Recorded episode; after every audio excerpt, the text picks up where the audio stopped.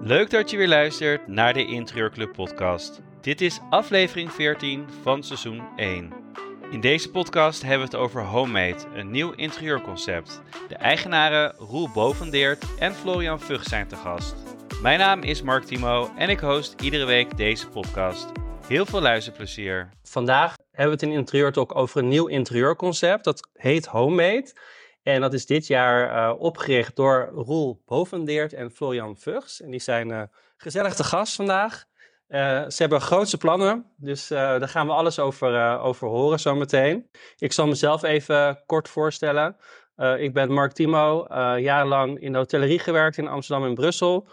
daar in aanraking gekomen met interieur en design. Een aantal hotels geopend en verbouwd. En ik heb nu mijn eigen boutique-hotelletje in de Jordaan in Amsterdam. En uh, ik doe met Studio Martimo interieurprojecten. Misschien kan een van jullie beiden even kort vertellen um, wat het concept is van Homemade. Ja, super. Alle, allereerst leuk uh, dat we te, gast mogen zijn bij jullie. Uh, ja, super mooi. Um, ja, we zijn eigenlijk uh, dit jaar op begonnen met Homemade inderdaad. Omdat wij zien dat heel veel mensen naar Nederland komen. Uh, vaak experts ook, uh, die een tijdelijke inrichting nodig hebben. Um, hiervoor 1, 2 jaar blijven. Um, nou ja, toch moeite hebben om het huis in te richten. Ook op een mooie manier natuurlijk willen inrichten. En uh, wij het gat zagen nou ja, om meubels voor een beperkte tijd aan te bieden. Um, mensen kunnen die bij ons afnemen, we gaan leveren. in elkaar zetten en uiteindelijk als iemand weer weggaat, bijvoorbeeld een expert, die kan die dan weer bij ons, bij ons inleveren. Um, dus eigenlijk een heel uh, makkelijk systeem. Ook um, ja, gemak is natuurlijk een groot onderdeel daarvan. Maar ook circulariteit, omdat wij met merken werken die, um, ja, waar, waarbij ook uh, duurzaamheid een grote rol speelt. dus we kijken heel erg ook naar die producten die wij aanbieden. En uh, nou, dat is natuurlijk een belangrijk onderdeel, dat ook die producten lang meegaan. de circulariteit en gemak staat centraal bij ons. dat is denk ik een korte samenvatting van, van het concept. Interessant. Nou, daar gaan we het zo meteen eh, uitgebreid uh, over hebben. Ook hoe het ontstaan is, uh, wie jullie zijn. Daar ben ik ook heel benieuwd naar hoe jullie ondernemen. en ook naar de toekomstplannen. Jullie staan nog in, jullie, in de kinderschoenen, zeg maar. En ik ben heel benieuwd hoe jullie dit concept gaan, gaan neerzetten. Wat ook super leerzaam is voor andere interieurprofessionals. Misschien heb jij ook een, een tof concept waarvan je denkt, nou, hier, hier wil ik iets mee. Ja, stel dan vooral je vragen ook. Uh, kijk hoe uh, uh, de heren het aanpakken. Misschien kun kunnen we daar heel veel van leren. Um, nou, ik ben heel benieuwd wie jullie zijn. Roel, zou jij jezelf even willen voorstellen? Ja, zeker. ook namens mij dank dat jullie ons ontvangen in deze, in deze podcast. Um, mijn naam is Roel Boveneert. ik ben 29 jaar oud en ik woon in Amsterdam. Ik kom oorspronkelijk uit, uh, uit Boksel, het zuiden van, uh, van Nederland, een klein dorpje. Uh, ben eigenlijk al vrij vroeg vertrokken naar Amsterdam. Volgens mij was ik toen 16, 17. eigenlijk met de primaire reden om te gaan hockeyen. Florian zou zo ook misschien wat meer vertellen over zijn carrière daarin. Maar ik ben eigenlijk al vrij vroeg vertrokken naar Amsterdam om, om te gaan spelen bij HC Bloemendaal. dat is een club die acteert op het, op het hoogste niveau. En ik wilde heel graag ja, mijn sportambities waarmaken. Uh, daarvoor was het voor mij belangrijk om, uh, om naar de grote stad te gaan. Uh, dat heb ik dus vrij vroeg gedaan. Ehm, ik kom echt uit een ondernemersfamilie. Mijn vader heeft altijd een aantal schoenenwinkels gehad. En ik ben eigenlijk opgegroeid in een soort familiebedrijf. waarin eigenlijk het ondernemen met de paplepel werd ingegoten. Ehm, dat is eigenlijk de, de kern waarom ik eigenlijk altijd heb gedacht: oké, ik wil wat gaan doen met ondernemen. Heb ik eigenlijk altijd bedrijfskundige studies gedaan. Toen ik naar Amsterdam vertrok, heb ik zo mijn eh, bachelor als master in bedrijfskunde gedaan. Um, en eigenlijk um, is Florian, dat zal je zo wel vertellen, maar denk ik zo'n vier, vijf jaar geleden naar, naar Nederland gekomen. Uh, opend hockey bij Bloemendaal, daar hebben we elkaar leren kennen. Um, hij was, uh, had eigenlijk al een grotere passie voor duurzaamheid dan ik. Ik ben echt pas na mijn studie ben ik me gaan toespitsen op, op sustainability. We zijn eigenlijk bezig geweest met consultancy ook in het begin, dus vrij breed. Uh, ik vond het juist altijd wel heel interessant om, um, om te kijken hoe duurzaamheid kon werken binnen bedrijven. En met name te kijken hoe duurzaamheid ook winstgevend kan zijn voor bedrijven. Dus dat vlak vond ik heel interessant. Uh, ik wilde me daar ook wat beter in gaan verdiepen. En uh, ben uiteindelijk een jaar gaan werken bij Deloitte als consultant sustainability. Heb dat eigenlijk stopgezet uh, afgelopen november om uh, volledig te gaan focussen samen met Florian op Homemade. Um, dus um, ja, daar gaan we denk ik nog wel meer over vertellen. Maar misschien leuk als Florian ook nog even een woordje besteedt als introductie. Zeker, zeker. Dankjewel uh, Roel. gaan we even door naar Florian. Vertel, ik hoor ook een, een buitenlands accent. Ja, precies. Nou, ik ben opgegroeid in Duitsland, in Hamburg, in het noorden van Duitsland. Um, ja, daar eigenlijk mijn hele leven geweest, gehockeyd inderdaad bij een club, USC, eh, hebben we toen ook vaker tegen, tegen Roer gespeeld. Um, nou ja, uiteindelijk uh, speelde hockey altijd een grote rol in mijn leven. Uh, begon best, best jong, op mijn vijfde volgens mij. En ja, uiteindelijk dan, ik zeg maar, jeugd heeft hier gedaan, naar de heren, daar gespeeld. nationale ploeg kwam er op een gegeven moment bij, maar op een gegeven moment was het ook een beetje op. ik zeg maar, alles gezien in Hamburg, jarenlang daar geweest. Um, en dat was dan eigenlijk een goed moment om naar Amsterdam te gaan. En nou, daar ben ik, zoals Roer zei, bij Bloemendaal terechtgekomen. Heb nog mijn master afgerond in, in Amsterdam. Maar ja, in die tijd, dat was een beetje een fase waar ik minder heb gehockeyd. op internationaal, internationaal niveau pauze gemaakt. Um, nou ja, was toch een mooi jaar um, om naar Amsterdam te komen. Een beetje van het leven te genieten van de stad. en eigenlijk gelijk verliefd geweest op, op Amsterdam, op de mensen, op de, de club. Het was in het begin uh, van plan om twee jaar te blijven, maar uiteindelijk zijn er nu vijf jaar. En nou ja, niet echt een einde in zicht. Dus ik vind het zo mooi in Amsterdam. En ja, op een gegeven moment hebben we dan ook besloten om, om inderdaad een bedrijf op te richten. Dus dan maak je echt een commitment. En dan heb ik ervoor gekozen om hier lang te blijven. Um, ja, bij mij was het echt met duurzaamheid ook. Ja, begon tijdens het studie. ik heb mijn master afgerond aan de VU en nou, heb mijn scriptie over social entrepreneurship geschreven. En toen raakte ik echt uh, gepassioneerd voor het onderwerp, maar ook ja, hoe je echt impact kunt bereiken en dat wel goed kunt combineren met, met de commerciële kant. En nou voor mij was het altijd belangrijk in, om in mijn baan ook impact te hebben. Um, dat is dan eigenlijk wat we hebben geprobeerd met consultancy. Um, dat je echt kijkt, hoe kun je een mooie baan hebben, maar dan ook gelijk passie voor deze baan en impact bereiken. Um, en ja, het voelt alsof we dat nu hebben gevonden. Dat is wel echt mooi. Leuk. ik ben ook wel benieuwd naar het, uh, het duurzame. Uh, vaak is het, uh, ik hoor het vaak voorbij komen. Maar als ik dan echt naar, maar, naar mijn klanten kijk, dan, dan denk ik ja, of dan hoor ik vaak van ja, het is wel belangrijk, maar niet het allerbelangrijkste. En toch moeten we een keer die switch gaan maken. En ik, ik, ik denk als je ook inzet inderdaad op winstgevendheid, dan is het ook wel interessant om het ook voor klanten. Um, Even kijken, homemade. Ja, we zijn heel erg benieuwd. Je hebt net even kort uitgelegd wat, het, wat het inhoudt. Hoe zijn jullie op het idee gekomen? Eigenlijk was het ook een, ehm, nou ja, door het consultancy, door de reis, eigenlijk eh, in verschillende projecten doen, hebben we heel veel, zijn we heel veel dingen tegengekomen. Um, ja, vooral ook product, product as a service. Dus dat je eigenlijk producten verhuurt in plaats van verkopen. Um, ja, dat is eigenlijk ook het mooie aan, uh, aan consultancy, dat je toch verschillende projecten kunt doen.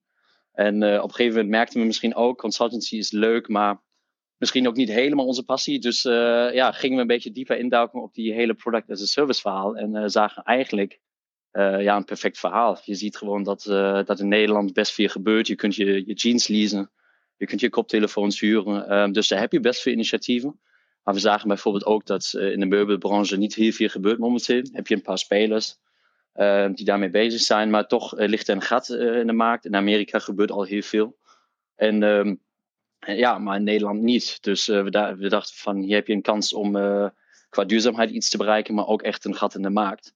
En nou ja, op een gegeven moment hebben we natuurlijk ook over nagedacht hoe het met onszelf zit. En ik was zelf expert. Ik kwam naar Nederland. Um, dus dat was natuurlijk ook juist het verhaal waar ik dacht van ja, dat had ik eigenlijk nodig toen ik naar Nederland kwam. Um, ja, daar, daar is eigenlijk een, uh, een duidelijk verhaal geweest en eigenlijk ook een logische vervolgstap om dan uh, daarmee aan de slag te gaan. Ja, jullie zijn zo ineens in de, in de interieurwereld inderdaad gestapt. Dat was geen bewuste keuze dan, denk ik, vooraf. Maar jullie zagen daar een, een mogelijkheid in. Heb je altijd al affiniteit met, uh, met interieur ook al gehad? Of is dat nu echt aan het groeien? Misschien dat rol die. Of ja, mag ook. ik, was, ik was mijn mute-knop aan het zoeken. Ja, die, uh, die is altijd lastig eventjes. nee, we komen inderdaad totaal niet uit die branche. En um, dat, dat is denk ik aan de ene kant uh, nu soms lastig. Aangezien je natuurlijk toch je kennis wel nodig hebt. Ook bijvoorbeeld om het uh, samen te stellen van je assortiment. en ook goed de trends in de gaten te houden. De andere kant is misschien ook wel weer een voordeel. Uh, hoe wij in het interieurbranche terecht zijn gekomen, heeft denk ik met name te maken dat we hebben gekeken wat is nu een goede branche voor het abonnementsvorm, eigenlijk product as a service. Um, daar zijn gewoon een aantal dingen wel belangrijk. Natuurlijk is het belangrijk, eigenlijk is het het meest geschikt voor een periode die tijdelijk is. Dus bijvoorbeeld, uh, je hebt tijdelijk toegang nodig tot een bepaald product. Uh, bij interieur kan dat natuurlijk zijn, zeker voor de mensen die maar een tijdelijke periode zich gaan vestigen. daarnaast is het ook belangrijk dat je eigenlijk werkt met producten die toch wel een bepaalde waarde uh, hebben, wil je het wel rendabel kunnen maken. Je kunt je voorstellen dat er best wel wat kosten gemoeid zijn bij het onderhouden van producten, ophalen van producten. Um, op het moment dat je dus met producten werkt die niet zo'n uh, grote waarde bezitten, is dat vrij lastig om daar uh, een goed rendabel businessmodel van te maken. Zodoende hebben we eigenlijk gekeken, oké, we geloven in het abonnementsvorm, product as a service. Um, welke, in, welke branche is er eigenlijk het meest geschikt voor, zowel qua producten als voor misschien het moment ook um, om daar wat uh, innovatie toe te voegen. En wij dachten wel, zeker ook kijken naar Amerika, dat misschien de interieurmarkt daar wel klaar voor is. Alleen dat daar op dit moment uh, ja, heel weinig aanbod is. En um, hoe, uh, hoe, kan ik, hoe, hoe, moet ik mij het product voorstellen? Je hebt het nu over een abonnementsvorm. even voor de, voor de luisteraars, ik heb het natuurlijk wel ingelezen, maar hoe werkt het? Dus uh, ik ga naar jullie website, daar kan ik een assortiment meubels uitzoeken. Dat kan zijn een bed, een bank, een stoel. Uh, die klik ik aan en dan uh, kan ik het leasen of huren. Maar of, is dat hetzelfde of hoe werkt het? Um, ja, dat is in principe hetzelfde. hoe het proces eigenlijk verloopt is dat wij uh, zijn nu ook bezig, precies wat je ook in de introductie aangaf, samen nog in de kinderschoenen. Een van de dingen die we graag op korte termijn echt willen gaan verbreden is het assortiment. Maar tot dusver hebben we eigenlijk al best wel een aantal leuke partners en producten. En hoe het proces eigenlijk gaat, is dat wij de producten afnemen. Uh, die producten selecteren we op een, uh, op een aantal op een aantal punten. En zorgen eigenlijk dat vervolgens is het product van ons en blijft ook van ons. Dus je gaf net aan huren of leasen. Eigenlijk is dat gewoon hetzelfde in ons concept. Uh, dus je gaat naar onze website, neemt een abonnement af, selecteert dus eigenlijk de producten die je zou willen hebben. Uh, we proberen daar nu eigenlijk een, een, aspect aan toe te voegen dat we eigenlijk ook advies meegeven, uh, interieuradvies eigenlijk, om te kijken of je mensen daarmee kan helpen. we hebben ook eigenlijk bundels ingericht, zodat het eenvoudig is om een ruimte in te richten. Denk bijvoorbeeld aan een slaapkamerpakket voor een expert.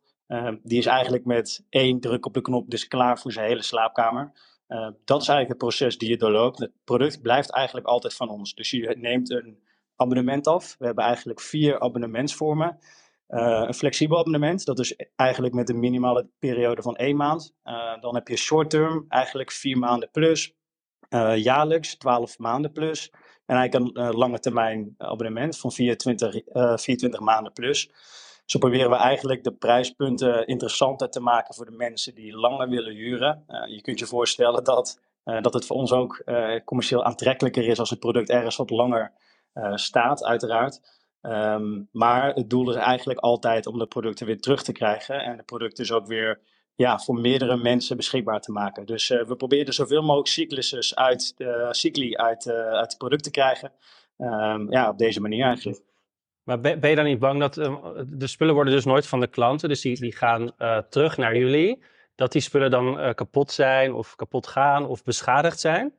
Um, nou ja, dat is zeker iets um, waar wij kritisch naar moeten kijken. Het is ook een beetje opvoeding van, van klanten. Het concept is best nieuw en je ziet het natuurlijk ook met andere concepten dat dingen misschien sneller kapot gaan. Dat, bij Swapfiets bijvoorbeeld, ja, daar wordt ook onderzoek naar gedaan of dat daadwerkelijk zo is. Um, aan de andere kant hebben we ook gezien met Airbnb en uh, andere partijen.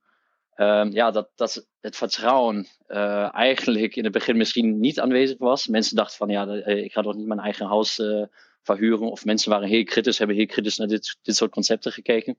En uiteindelijk bleek dat, dat het niet het geval was. Dat we wel op uh, Airbnb ons huis kunnen verhuren uh, aan, aan iemand die we niet kennen. En uh, daar hebben we eigenlijk ook vertrouwen in, vertrouwen in dat, dat dit concept juist kan, kan succesvol zijn. Omdat, omdat je daar ja, klanten hebt die, die goed met die producten omgaan. En ook vanuit een duurzaamheidsperspectief denken van ja, als ik nu goed met dit product omga, dan kan het nog een derde cyclus te lopen, of vierde of vijfde. Um, dat is ja, zeker ook een proces de aankomende jaren. Je noemde net inderdaad de swap fiets, swap bike. Um, ik dacht eerst ook altijd, nou, wat, wat een raar concept. dat gaat nooit werken voor 20 euro per maand een, een fiets huren. Ehm, maar uiteindelijk zag je in overal, overal in Amsterdam zag je al die fietsen staan. En had iedereen een, een swap fiets. Ehm, dus daar, daar kunnen we het ook een beetje mee vergelijken. Ja, zeker. Ja. Ja. Ik ben ook vaak in Duitsland. Daar heb je die swapfiets inmiddels ook in, uh, in heel veel steden. En uh, nou ja, je ziet overal die uh, ja, blauwe band. Um, dat is zeker te vergelijken. We bieden momenteel ook geen buyout option. Dus we hebben ervoor gekozen om te zeggen van onze producten zijn te huur. Um, dat is ook iets waar we naar moeten kijken. Is dat misschien juist dan voor klanten minder interessant? Omdat ze toch die producten auto willen kopen. maar we volgen ook een beetje het, het voorbeeld van swapfietsen. Misschien, misschien aanvullend daarop is dat, um, ik denk ook zeker in, de start van, van Swapfiets was er veel, waren veel mensen sceptisch. Uh, natuurlijk, als je het snel gaat uitrekenen, um, dan denk je ook snel, shit, misschien ga ik over een jaar al te veel betalen voor mijn fiets. Ik denk wel dat een concept als Swapfiets um, ja, toch wel heeft bewezen dat mensen ook wel bereid zijn om voor service te betalen. Een kapotte fiets is toch vervelend. Um, en dat is denk ik ook vaak bij, uh, in ieder geval verwachten wij bij meubels, zijn er ook wel een aantal problemen op te lossen. Bijvoorbeeld lange leeftijden, uh, het in elkaar zetten van meubels, het uit elkaar halen van meubels, veel verpakking die mee komt kijken. Dus wij proberen echt die servicegedachte, eigenlijk het ontzorgen van bijvoorbeeld verhuizen of het inrichten van je huis. Um, ja, dat, dat is denk ik wel een aspect waar men bereid is om meer voor te betalen. Ja, dat denk ik ook. Uh, is dat ook een beetje, uh, ik hoorde Florian al iets kort zeggen over dat hij impact wil maken.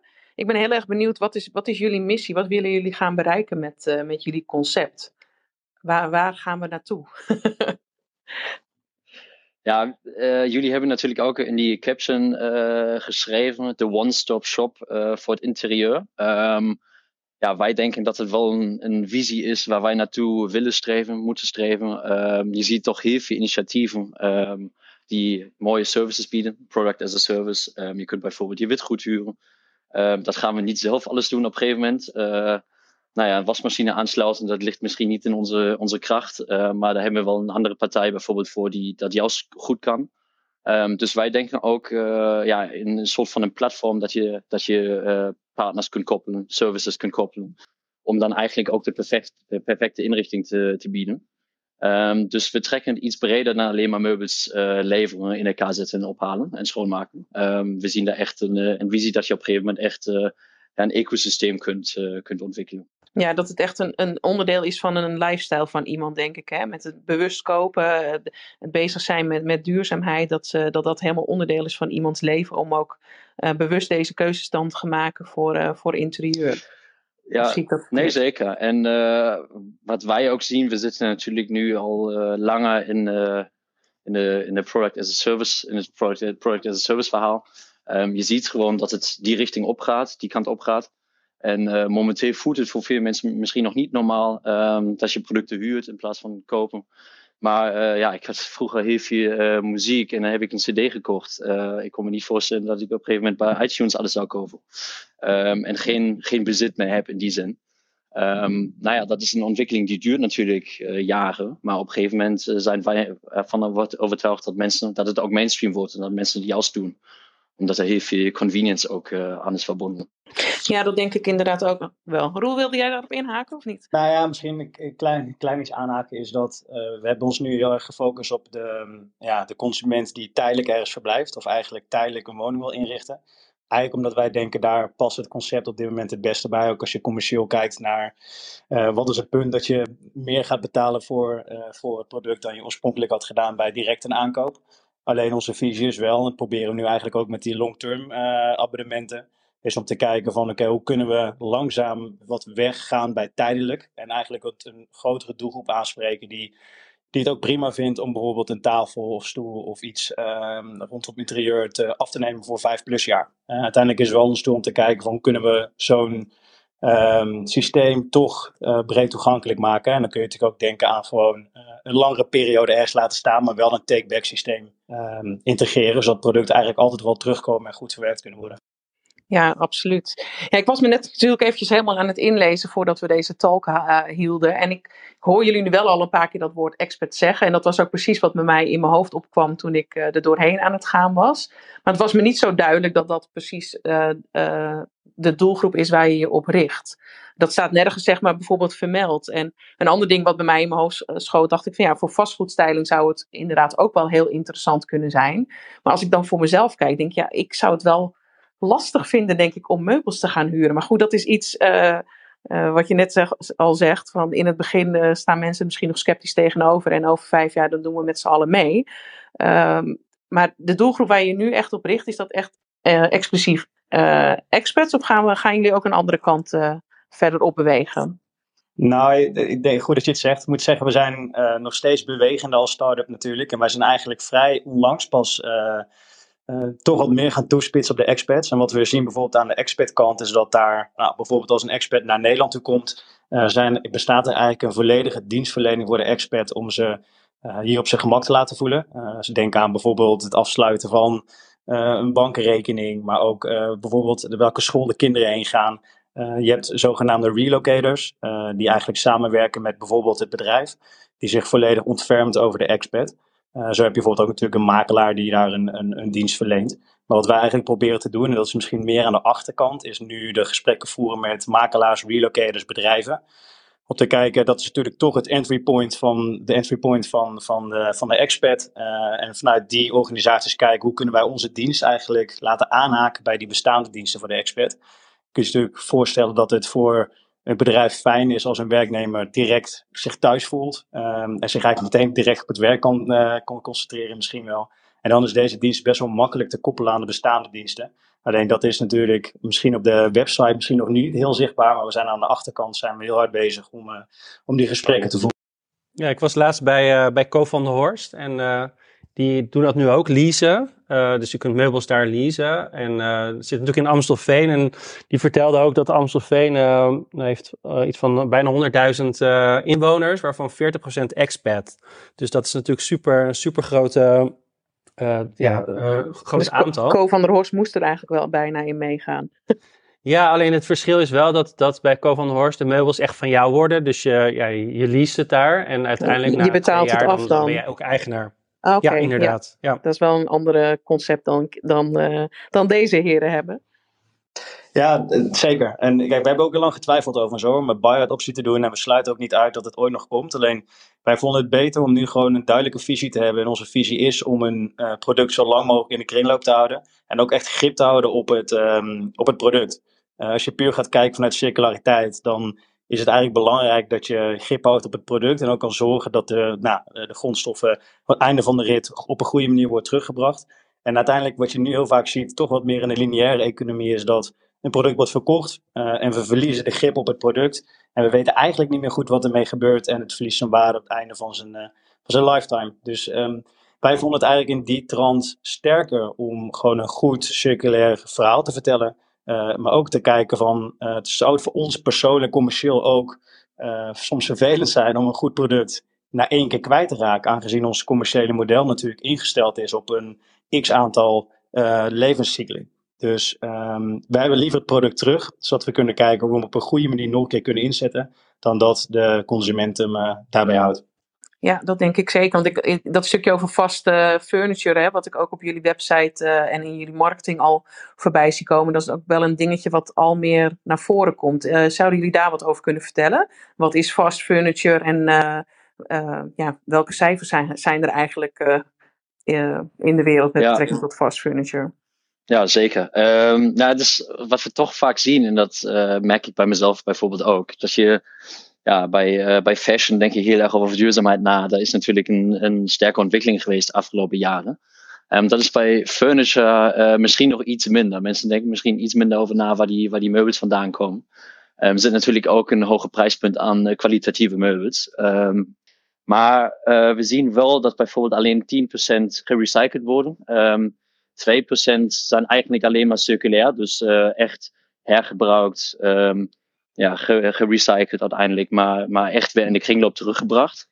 En je hebt uh, 90% van, uh, van furniture in Europa dat nog steeds verbrand wordt of uh, ja, op de vuilnis terechtkomt. Um, dat zijn grote aantallen. Je hebt ongeveer 11 miljoen ton furniture dat elk jaar wordt weggegooid in Europa. Dat zijn een beetje abstracte cijfers. Maar um, nou ja, dat is eigenlijk ja, best groot probleem. En ik denk dat die ontwikkeling nu echt echt sterker wordt. Mensen toch meer kijken naar waar komen mijn meubels vandaan. Um, ehm, 60% wordt geschat komt uit Azië, veel, veel uit, China. Um, nou ja, dat is eigenlijk, moet het doel zijn om die meubelindustrie lokaler te maken, maar ook circulair. Um, nou ja, daar zijn we mee bezig en het is mooi dat er heel veel partijen zijn die dit ook doen. Ja, ik ben benieuwd naar uh, jullie assortiment. Waar, waar kiezen jullie jullie uh, assortiment op uit? Jullie hebben een aantal samenwerkingen, zag ik, onder andere met Vest. Uh, hoe werken die samenwerkingen? Ja, belangrijk onderdeel van deze samenwerking zijn wel uh, duurzaamheid. Ik heb het volgens mij al genoemd. Uh, ja, partijen moeten zelf daarmee bezig zijn. Circulariteit moet een rol spelen. We hebben bijvoorbeeld uh, maakt uh, stoelen van restafval, um, afvalpapier, papierafval, andersom. En um, nou ja, zo hebben we eigenlijk partijen gekozen, bijvoorbeeld ook Tact, een merk uit Denemarken die um, ja, heel modulair uh, meubels heeft. Um, dus we kunnen eigenlijk prima onderdelen vervangen. Um, en zo kijken we toch heel erg naar die partners die wij hebben en die uh, iets kunnen bijdragen in de zin van circulariteit. En ook natuurlijk een uh, minimalistisch design. Wat ook belangrijk is, dat elk product in Europa wordt geproduceerd. dus er hebben verschillende aspecten die voor ons dus eh, dichtbij geproduceerd, duurzaam en wat zijn nog meer? De, um... ja, modulariteit is ook altijd belangrijk. Dus um, ja. dat je bijvoorbeeld uh, onderdelen kunt vervangen. En uh, ja. dan niet naar één, één schade het product moet Nee, inderdaad. En, um, maar de, hoe, hoe werkt het dan als jullie spullen dan terugkrijgen? dat komt dan weer terug bij jullie. Jullie halen dat op. en dan zie je natuurlijk wel dat er dingen beschadigd zijn. moeten mensen dan een boete betalen of hoe werkt dat? nou ja, goed. Kijk, uh, het is natuurlijk belangrijk dat de producten zo goed als mogelijk terugkomen. Kijk, wij begrijpen natuurlijk ook wel dat, dat producten gebruikt worden. Uh, dat, dat is ook de bedoeling van de producten. Dat is ook niet erg. Uh, en dat er zo nu en dan wat gebruiksschade kan zijn. Daar houden we rekening mee. Daar houden we ook rekening mee met onze modellen. dat het eigenlijk al ingeprijsd is dat, dat er zo nu en dan wat kapot gaat en wat gerepareerd dient te worden. het proces is eigenlijk zo dat het natuurlijk wel een punt komt waarin wij zeggen dat dit niet meer acceptabel is, mocht het eigenlijk niet meer te repareren zijn. En dan zijn er wel de kosten die, eh, die eh, te verhalen zijn op de, op de consument. Um, al verwachten wij eigenlijk niet dat dat heel vaak gaat gebeuren. Um, en uh, hoe eigenlijk het proces doorlopen is op het moment dat wij het uit elkaar halen.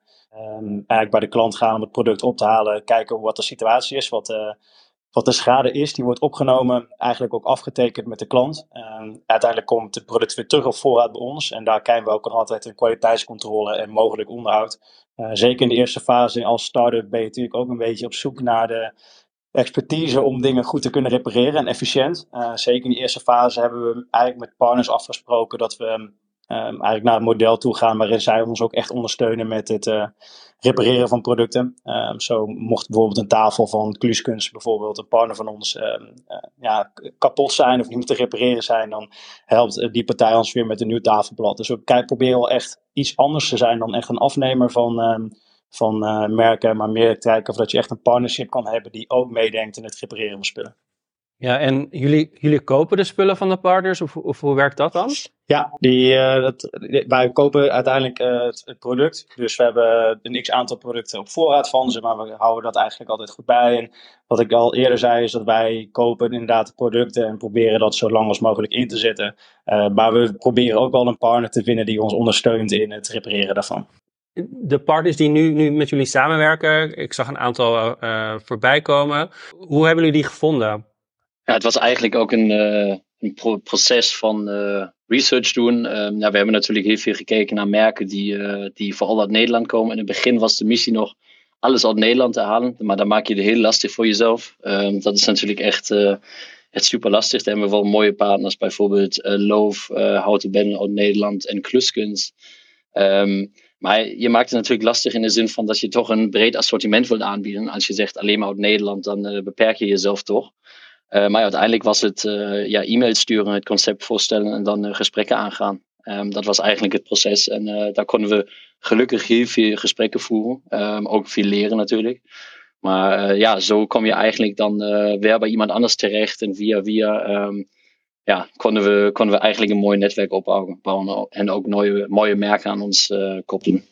Ja, tof. Dus je hebt op een gegeven moment bepaald, oké, met, deze merken ik, uh, willen wij gaan samenwerken. Die passen helemaal in onze visie natuurlijk ook qua circulariteit en duurzaamheid. En uh, dan komt er ook zo'n moment dat je een keuze moet gaan maken welke artikelen je gaat inkopen. hoe hebben jullie die keuzes bepaald? Um, ja, we hebben, dat, dat blijft een heel lastig proces, merken we nu ook. Um, dus we hebben inderdaad goed gekeken naar de selectie op voorhand van waar moeten producten en merken aan voldoen. Uiteraard is het ook belangrijk wat voor afspraken je kan maken bij, bij partners. Sommige zijn daar wat makkelijker in dan andere. Bijvoorbeeld met het meedenken over uh, toesturen van losse onderdelen. Kijk, dat soort dingen maakt het voor ons wel een stuk minder risicovol om een grotere partij af te nemen. Wat we wel heel erg merken, en dat, dat is ook onze, niet onze ambitie om heel exponentieel te groeien. Dat klinkt misschien raar, maar als we nu hebben gekeken naar de afgelopen periode, merk je dat je gedurende tijd toch heel veel leert. Ook over de producten. Um, en soms blijkt een product toch niet helemaal de juiste te zijn. We zijn natuurlijk nog steeds op zoek naar producten die geschikt zijn voor de doelgroep, maar ook producten die ja, zich bewijzen in hun uh, durability eigenlijk, dus hoe lang ze meegaan. Um, ja, en als, we, als ik nu kijk terug over de afgelopen maanden, heb je misschien wel eens gedacht van, nou, laten we dit nou eens heel groot gaan inkopen. Terwijl je misschien dan achteraf dacht van, joh, ik ben blij dat ik het niet gedaan heb. Want dat was misschien niet het juiste product op het juiste moment. Dus we proberen heel selectief te kijken met kleine oplages. En daar helpen partners ons ook echt bij om gewoon um, toch vrij uh, krap in te kopen. Maar zodoende eigenlijk steeds beter inzicht te krijgen in welk assortiment je nou daadwerkelijk wil voeren. Um, en ja, niet te veel geld te stoppen in voorraad die, die je niet nodig hebt. Misschien daarop aanvullend, um, ja, dat is natuurlijk ook vaak uh, het probleem dat je toch uh, best lang moet wachten op bepaalde producten. Um, als je echt hoogkwalitatieve producten wilt hebben, dan, dan duurt het soms 10, 12 weken um, dat ze binnenkomen. En daar ligt ook de grote uitdaging natuurlijk, dat je in dit concept ja, het gemak centraal stelt. Um, gemak ook dat je natuurlijk niet 12, 12 weken op een tafel moet wachten. Uh, maar ja, dat is dan gelijk de uitdaging dat je dan ook ja, dingen op stok moet hebben of keuzes, uh, keuzes moet maken voor een product. Um, en ervoor moet zorgen dat je wel binnen 1, 2 weken kunt leveren. Ja, dat, dat, dat lijkt me ook wel een, een uitdaging. Ik uh, doe zelf ook projecten en ik merk dat levertijden echt uh, een groot, uh, groot probleem is. Dingen die ik in augustus besteld heb of september zijn er nog steeds niet. Terwijl uh, normaal heb je alles wel binnen 6 tot 8, 8 weken. Um, dus ja, stel het wordt een groot succes en jullie kunnen het niet aan. Of hoe, hoe, hoe doen jullie dat dan? dat lijkt me ook wel spannend. ja, dat is het ook hoor. Ik, we hebben ook niet op alles een antwoord daarin. Ik denk dat hebben gewoon gekozen voor een hele uh, misschien conservatieve groeistrategie. Dus niet proberen om meteen uh, een heel groot service, uh, service area te hebben. Dus niet meteen um, te richten op een te grote groep. te veel spullen op voorraad moeten houden. Um, ik denk dat dat gewoon heel veel risico's met zich meebrengt voor dit concept. Um, dus hoe we het eigenlijk proberen te doen is eigenlijk de juiste producten en merken te vinden eigenlijk het assortiment ook gewoon heel overzichtelijk houden. Uh, belangrijk is in onze, onze, producten dat ze vrij tijdloos zijn. En um, daarin zijn we misschien, denk ik, qua assortiment misschien ook in de toekomst nog wel beperkt. Uh, en zo nu en dan proberen we zeker voor wat um, ja, specialistischer goed, uh, zoals bijvoorbeeld wat Floren aangaf, witgoed of bijvoorbeeld matrassen, willen we kijken wat we partners kunnen aansluiten. Zodat we niet alleen met eigen voorraad dienen te werken, maar dat we ook gebruik kunnen maken van voorraden van uh, bestaande partijen met goede producten, met een goede infrastructuur. Ik denk dat het zonde zou zijn om alles zelf proberen uit te vinden, terwijl er al een paar mooie initiatieven zijn. Dus um, los van zelf um, voorraden houden en zorgen dat je je dingen goed op orde hebt, is denk ik ook belangrijk om gewoon een goed uh, netwerk te houden en zorgen dat je de juiste initiatieven aan elkaar koppelt. Ja, dat denk ik ook dat het slim is. Er zijn er genoeg bedrijven die precies met dezelfde uh, dingen bezig zijn. Uh, dus waarom zou je dat ook helemaal zelf gaan uit, uh, uitzoeken, terwijl je gewoon misschien die mooie koppeling kan maken. ik ben wel benieuwd hoeveel klanten jullie momenteel hebben en waar jullie ook een beetje op ingezet hebben, zeg maar, met jullie inkoop. hoeveel mensen je wilde gaan bedienen.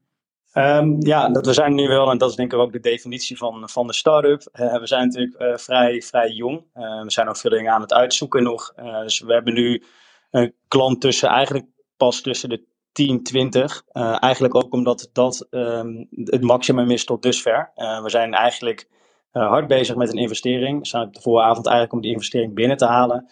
Um, alleen um, ja, tot die tijd is het vrij lastig om het kapitaal beschikbaar te hebben voor, voor snellere groei. Ehm, dus we zitten echt nog wel een beetje in een soort van proof of concept fase waarin we eigenlijk blij zijn dat we nog niet al te veel klanten kunnen bedienen. We zijn ook expres gestart met alleen in Amsterdam. die willen, lijn willen we eigenlijk ook doortrekken na een eerste investering, omdat het qua levering en efficiëntie toch wel belangrijk is om niet voor bijvoorbeeld één product helemaal naar Maastricht te rijden als je je opslag in Amsterdam hebt. Uh, dus we proberen heel. Um, dat, dat, zou ook niet passen in de duurzaamheid en het, het, hele milieutechnische gedeelte, denk ik. Hè? Nee, zeker niet. Uh, we proberen, onze ambitie is ook om, om alles elektrisch te gaan leveren in Amsterdam. En Amsterdam is denk ik sowieso een grote gedeelte is niet meer toegankelijk met, uh, met een benzinebus. Um, dus dat zijn allemaal ontwikkelingen waar we rekening mee moeten houden. En daardoor um, willen we eigenlijk uh, vrij klein van start en eigenlijk dingen zo perfectioneren dat op een gegeven moment je ook wel met gerust hart kan zeggen, nou, nou zijn we weer toe aan de paar honderd meer klanten. Alleen die, eh, die fase zijn we nu nog niet. Nee, misschien ook wel slim. Je ziet ook heel veel uh, start-ups kapot gaan uiteindelijk omdat ze te snel groeien. Dus misschien zit wel een, een hele goede, um, goede ja, goed, ja, hoe noem je dat? Ja, heel goed om, om te doen.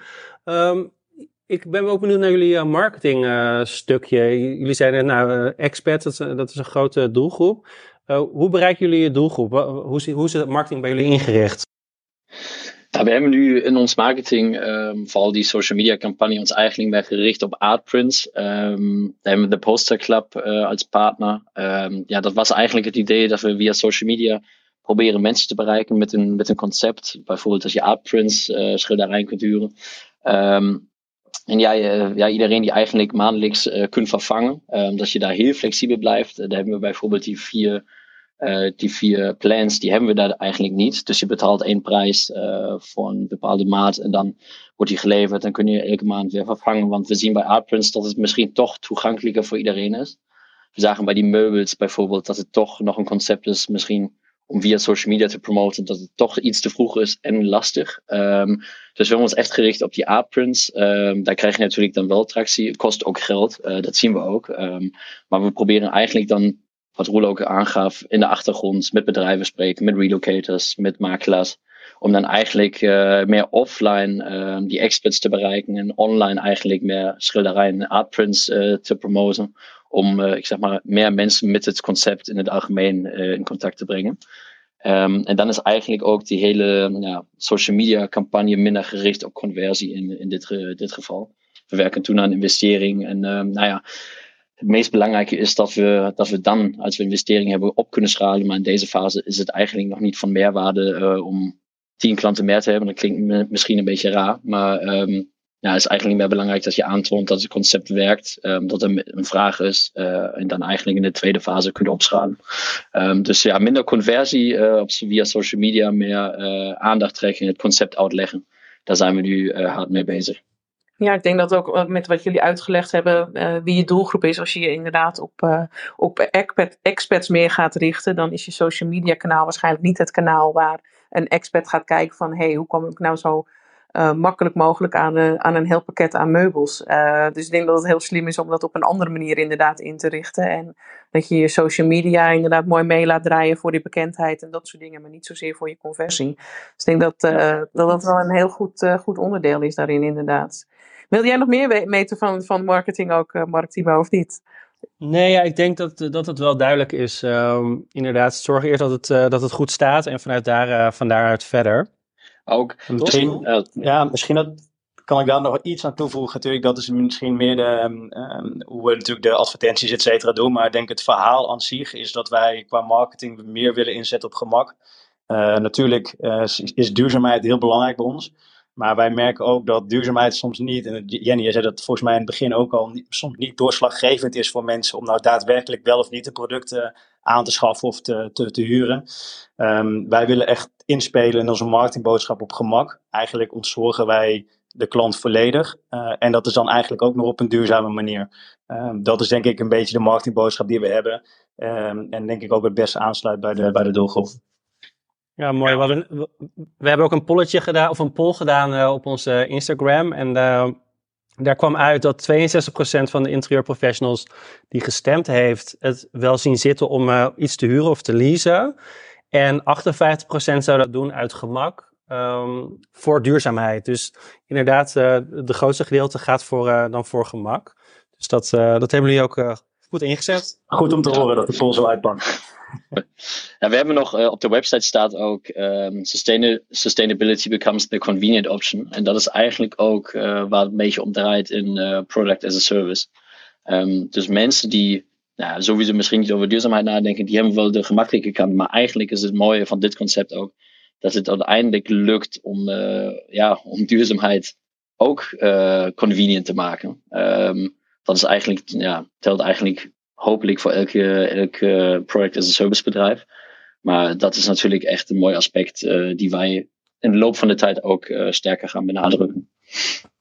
Ja, ik denk dat duurzaamheid zeker een heel mooi, mooi doel is. Maar wat je nu net inderdaad zegt met dat stukje gemak, ik denk dat dat makkelijker te verkopen is, persoonlijk.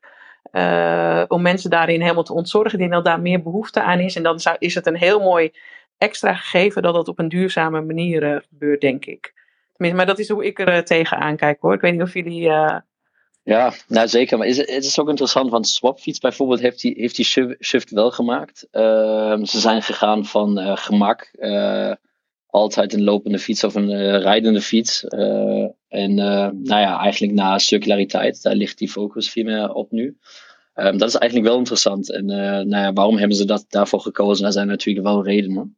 Um, dus ja, misschien heeft Swapfiets wel, wel het gevoel dat nu het juiste moment is en die shift is gemaakt naar convenience. Maar uh, het mooie is dat je met dit concept natuurlijk alles kunt bespelen. Um, dat is niet uh, dat, je, dat je heel veel dingen moet, moet veranderen om dan juist die circulariteit meer te benadrukken. Nee, inderdaad. En ik denk ook als, je, als je daar heel erg aan vast blijft houden, misschien aan dat en dat circulaire en dat bedienen van het, het gemak voor expats bijvoorbeeld, dat je dan je groep wordt zoveel kleiner, want dan je expats die ook nog heel erg een band met duurzaamheid hebben en daarin per se ontzorgd willen worden, dan wordt het wel een, een veel kleinere groep, denk ik. Maar dat is misschien hoe ik er tegenaan kijk hoor. Ik weet niet of jullie dat, daar uh, ook rekening mee houden. Dus, zeg maar, nee, hoe klein je je doelgroep maakt misschien. Ja, nee, dat, dat is zeker zo. En daarom denk ik op het moment dat je zegt we gaan puur voor gemak, heb je volgens mij de allerbreedste doelgroep die je daarin kan hebben. Dus, um, en als het dan ook nog eens een plus is dat, dat het geen duurzaam is, um, is dat denk ik wel een goede combinatie. Maar ik ben het met je eens dat op het moment dat je het heel erg gaat pushen op duurzaamheid, heb je waarschijnlijk in deze fase een kleinere doelgroep. Um, al zien we inderdaad nu dat zo'n swapfiets die switch dus wel maakt van gemak naar duurzaamheid. Uh, vast ook uit onderzoeken dat mensen toch duurzaamheid wel steeds belangrijker beginnen te vinden. Uh, en soms is het ook juist wel goed om een onderscheidende boodschap te hebben. Iets ontzorgen als dienstverlener, dat is natuurlijk niet heel creatief. Uh, soms nee, moet dat je, klopt. soms moet je toch wat anders, anders communiceren. En daarin kun je natuurlijk keuzes maken. Maar we hebben nu ook heel duidelijk, precies om de reden die je net aandraagt, is de reden voor een bredere doelgroep. Ehm, ja, zodat we daar waarschijnlijk meer succes hebben. En, en als we het over ondernemen hebben, het lijkt me een super spannende uh, fase waar jullie nu in, zit, uh, in zitten. Um, waar lopen jullie nu, nu tegenaan in het, in het ondernemen? Um, ja, waar niet tegenaan. Ehm, ik denk dat we heel veel dingen hebben bedacht en misschien ook weer hebben afgeschoten op een gegeven moment. wij zijn echt begonnen met ondernemen omdat we wilden ondernemen. Uh, dat, dat is niet de meest gangbare vorm, denk ik. En dat sommige mensen soms ook denken, ik wil dat gaan doen, dus ik ga ondernemen. We hadden nog niet echt een idee waar we heen wilden gaan. En zo hebben we best wel een lange traject gehad om uiteindelijk hetgeen te vinden waar we, we wel volledig achter staan, waar we ook echt de meeste mogelijkheden zien. Maar wat we wel merken is dat je gedurende het proces gewoon heel veel leert.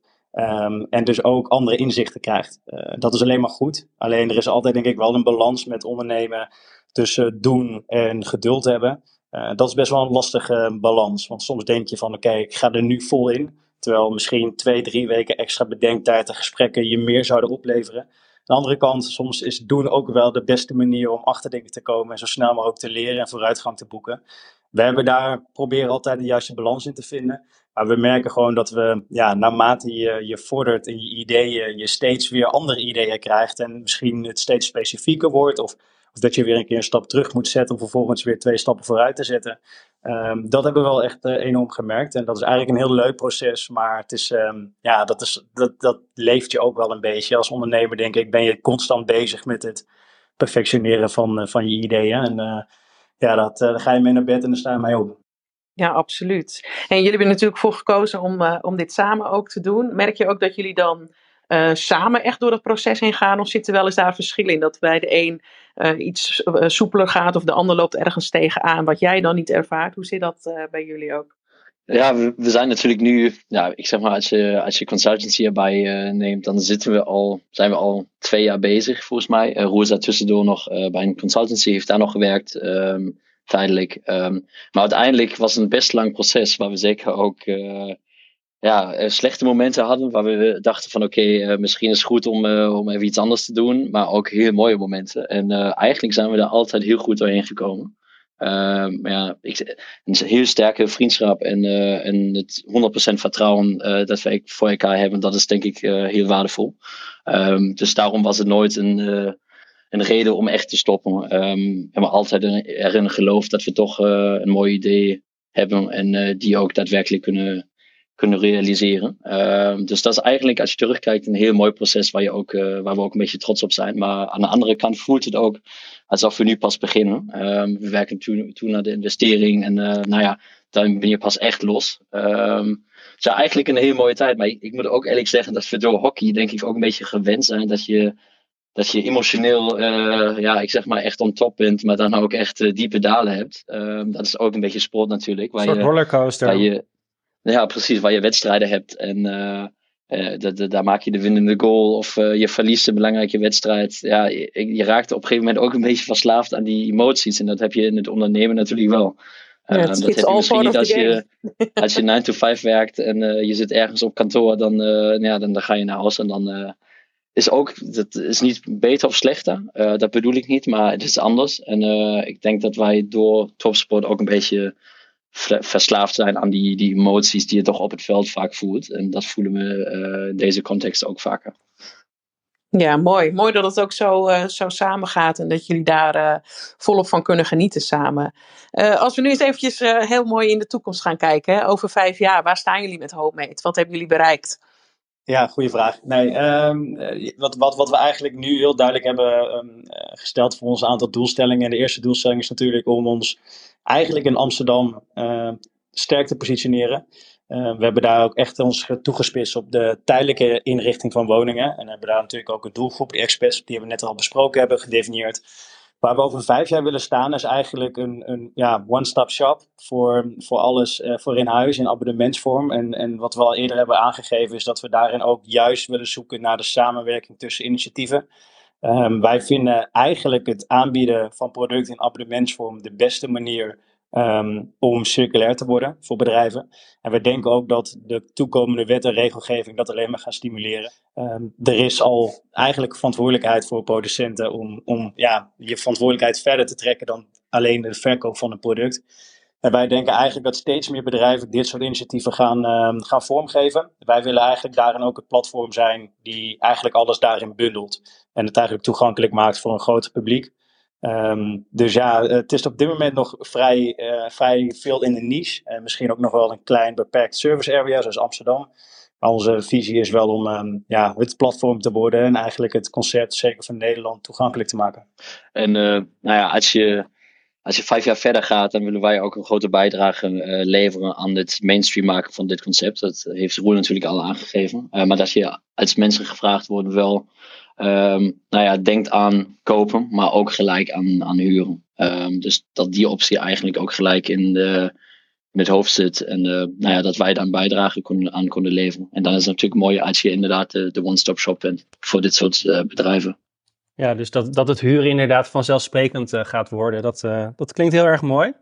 Um, ik heb um, nog wel een vraag. We hebben veel interieurprofessionals die, die luisteren altijd naar ons. Um, in hoeverre op, en op welke manier kan homemade interessant zijn voor een interieurprofessional? Nou, ik, denk dat, dat, of we denken dat dit concept wel fundamenteel anders is. uiteraard zijn wij op zoek naar um, naar klanten die zich voor een langere periode aan je verbinden. Dus wij zien eigenlijk een meerwaarde in klanten voor een langere periode aan je verbinden. Eigenlijk gewoon meer die um, inkomsten op de lange termijn. Uh, ik denk dat bedrijven soms nu nog wel heel erg blij zijn met een bepaalde marge uh, verkoop en er vanaf zijn. Wij zien die meerwaarde juist wel om, uh, om gedurende langere periode je dienst te kunnen verlenen. En ik denk dat ook voor interieurprofessionals deze gedachtegang heel interessant kan zijn. Ehm, en dan kan een concept als, als daarbij helpen. Dus denk bijvoorbeeld aan ehm, ja, periodiek herinrichten van een woning. Ehm, dat kan natuurlijk eigenlijk uh, perfect met het concept als homemade. kun je eigenlijk alsnog adviseren uh, welke producten daar het beste bij passen. Maar dan kan het ook in een periodieke vorm. en ik denk eigenlijk dat dat wel een mooie aansluiting zou kunnen zijn. Ja, mooi. Ik heb trouwens een vraag van Joep. Die uh, stuurt mij via een berichtje even een vraag. Uh, Joep is benieuwd naar de contracten met de eindklant. Voor hoe lang moet je een leasecontract afsluiten? En hoe flexibel ben ik als klant als ik een bank in het contract zou willen wisselen voor iets anders? Ja, goede vraag. Um, wij bieden inderdaad flexibele contracten aan. met eigenlijk een minimale huurperiode. Dus die ik net heb aangegeven. Eigenlijk die vier verschillende periodes. Uh, mocht het zo zijn dat jij een bank of een product eerder wil inleveren, betaal je eigenlijk gewoon de minimale periode uh, dat je eigenlijk zou betalen. Dus um, je gaat wel het contract eigenlijk aan voor die minimale periode. na die minimale periode ben je altijd vrij om, om gratis te swappen of in te leveren. Um, maar die minimale periode is wel natuurlijk iets waarbij onze prijs en service op calculeren. Waar we dus ook rekening mee houden met onze voorraden. dus dat is wel een commitment die je daarin aangaat. Duidelijk. En in hoeverre houden jullie rekening met trends? Jullie, ik hoorde jullie net zeggen uh, tijdloos uh, interieur. Um, hoe gaan jullie om met trends? Ja, dat, dat is zeker ook uh, interessant en iets waar wij, ja, waar jullie perfect op aansluiten. Ehm, Roel gaf aan, we komen niet uit de in, interieurbranche, maar er zijn heel veel mensen die, die juist daarvan verstand hebben en jullie vooral. Um, dus ja, voor ons altijd interessant om met mensen te praten die ja, juist die, die kennis over hebben. Uh, we lezen natuurlijk, horen podcast, jullie podcast natuurlijk. Um, dus in die zin um, kun je daar wel informatie op doen altijd. Maar als je natuurlijk nieuw bent, dan is het juist fijn om met mensen te praten die daar jarenlang mee bezig zijn. En uh, dus eigenlijk ook heel veel gesprekken voeren natuurlijk. en dat is denk ik ook iets waar, ja, wat wij hebben ervaren. Elk gesprek dat je voert. Um, soms lijkt het misschien niet de perfect match te zijn, maar toch komt er altijd iets nieuws uit. En hetzelfde hebben we eigenlijk met trends opdoen. Um, kijken um, ja, welke, welke ontwikkelingen er zijn. dat, daar ervaar je ook heel veel uh, in, in gesprekken. Ja, oké. We zijn uh, al bijna aan het eind gekomen. We sluiten altijd af met een uh, vraag. En dat is: welke tip hebben jullie voor een interieurprofessional? Uh, we hebben het natuurlijk over ondernemen gehad. Uh, jullie een mooi concept. Misschien is er wel een interieurprofessional die een, uh, zelf een mooi concept heeft. Wat voor tips zou jij, of een van jullie of allebei, geven aan, een, aan iemand? ja, Roel heeft denk ik eentje al genoemd. Um, het is toch denken in, in, nieuwe concepten, nieuwe mogelijkheden. Um, ja, als je één keer een huis inricht, dan, dan is dat zeker heel succesvol. Maar misschien kun je ook uh, veel meer in customer lifetime value denken. Inderdaad, als je bijvoorbeeld interieur kunt vervangen, dan heb je weer een nieuwe mogelijkheid om jezelf ook te plaatsen als, uh, ja, als, uh, ja, als ontwerper, ontwerpster. Um, dat zijn heel mooie kansen en ook best innovatief eigenlijk. in, in, ja, denk ik ook in, jullie industrie. Um, dus ja, eigenlijk veel meer op lange termijn kijken en een oplossing vinden hoe je betrokken blijft. Um, en ik heb net genoemd, dat is voor mij klinkt een beetje cliché, maar voor mij was het toch altijd een heel goede learning. Uh, gewoon die gesprekken aangaan en uh, mensen ook benaderen. Wij zagen um, dat als je je mee, meestuurt, natuurlijk moet je een goed verhaal hebben en, en een goede uitleg. Maar um, ja, mensen zijn gewoon bereid om, om uh, gesprekken te voeren, koffie te doen en hun kennis te delen. En soms, ja, soms is het misschien niet het perfecte gesprek, maar soms heb je echt, krijg je heel mooie inzichten. En die ervaring hebben we zelf gemaakt. Anders waren we niet aan deze punt. Nee, dankjewel Florian. Uh, Roel, heb jij misschien nog, uh, nog een tip voor, uh, voor onze luisteraars? Um, nou, ik denk ja, wat, wat ik al eerder heb gezegd, dus denk in nieuwe concepten. En ik denk wat Florian zei, is ook, is ook zeker waar. Um, ja, ik, ik denk ook dat dat misschien wel de, denk ik, de meest belangrijke tips zijn. je moet, denk ik, als, als je iets met ondernemen wil, moet je ook durven, misschien grof gezegd, feedback te gaan. dus zo nu en dan ga je een keer gesprekken voeren of ga je een keer tegen tegen de muur lopen. Maar ik denk dat je juist daar het meeste van leert. En als je een beetje volhardend blijft, dan, uh, dan kom je uiteindelijk wel op hetgeen waar je wil, wil komen. Dus uh, blijf volharden als je onderneemt. En dan kom je uiteindelijk wel bij het punt waar je wil komen. Dat was hem weer, de Interieurclub podcast. Bedankt voor het luisteren en tot volgende week.